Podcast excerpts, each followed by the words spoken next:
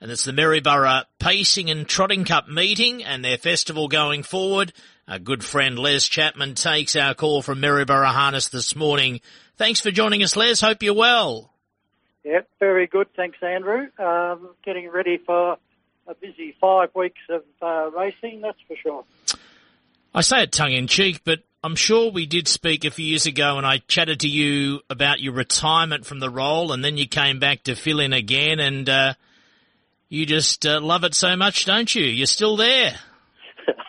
yes, well, the difficulty is finding uh, somebody to take the position. I, at our committee meeting last week, I was just reappointed until the 31st of December again, so they can uh, have uh, make another attempt to um, fill the role. But I do love it here. Well, you've done so well, and as I know, you've been acknowledged by HRV with the awards, and uh, you do it so so with so much passion. All right, uh, let's talk about the Sunday coming up as we speak. Then we'll talk about the big uh, Redwood Classic uh, meeting and uh, that carnival. But in terms of this meeting coming up, this does have your Maryborough Trotting Cup. It also has your Gold Cup. Your Pacing Cup is called the Gold Cup. So How's it looking for you this Sunday in terms of the importance of this meeting?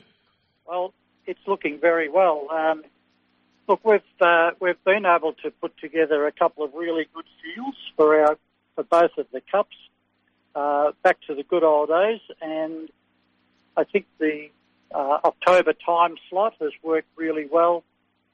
Other clubs have moved around a little bit. Um, we have too um, in the last four or five years, but I think the mix this year, the way the season has started, appears to be um, very successful because we've got a full field for both of the events. A question about the scheduling of the Trotting Cup. Uh, the mo- most harness clubs in Victoria do race their pacing and trotting features on the same card, but there are a few that have separate meetings where the trotting feature and the pacing feature uh, different meetings, maybe a chance to market the uh, different meetings to those. Um, so, has there ever been any consideration that your Trotters Cup could move to be part of the Redwood Carnival, or does it attract some horses that'll race on the Redwood Carnival that'll be racing this Sunday as we speak anyway in the feature? Yeah, that, that's exactly the situation, Andrew. That uh, we've we've found like obviously I've been here for what 23 or 24 years, and when I first started, we had separate days for our pacing cup and our trotting cup. And during the time, we have had the trotting cup on the Redwood Carnival, I think for one for one time, but it just it meant that uh, there were two races on the program for one, like for single horses, and as a result, both suffered. So, um, yeah, and I, I I don't dislike the idea of having two cups. Uh, it would give um, give us another um, another angle to another meeting to promote. Um, yeah, so the clubs that do that, obviously, uh, they've found it successful. We like doing it this way at the present time, but um, we're always subject to change to get that turnover up, Andrew. We're chatting to Les Chapman it's a busy time for harness. Some great meetings, of course, at Tabcorp Park, Melton. Don't forget this Sunday as we speak RSN coverage of the Maryborough Trotting and Pacing Gold Cup features. And a very good morning to listeners on 9.45am, our relay in that part of the state.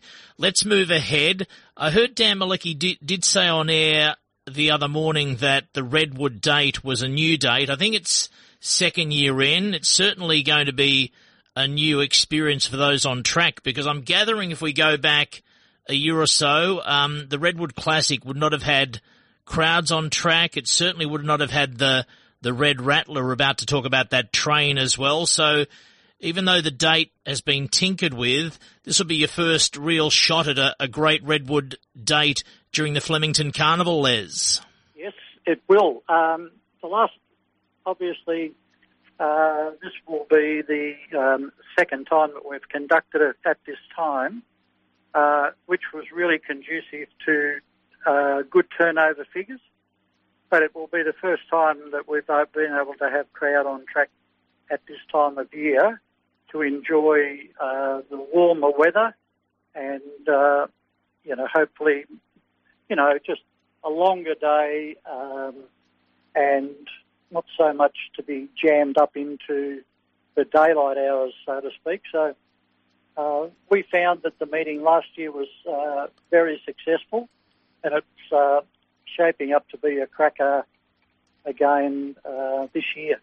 So just run through those dates, how that's going to work this year, and also we'll talk about the Red Rattler, which returns the train trip that takes people to the meeting as well. Yes. So look, just to give you an idea of uh, how important the trotting gate is to Maryborough and why we love the trotters so much. Uh, we start off like this Sunday with the Maryborough Cup and th- two other trotting races. Then we move to next weekend, which is the 23rd of October. We have another all trot meeting we conduct the heats of the Victorian Trotters Derby on that meeting. Uh, then we move to Friday the 28th, where we've got an 11 or a 10 race card for the Friday meeting of the Redwood.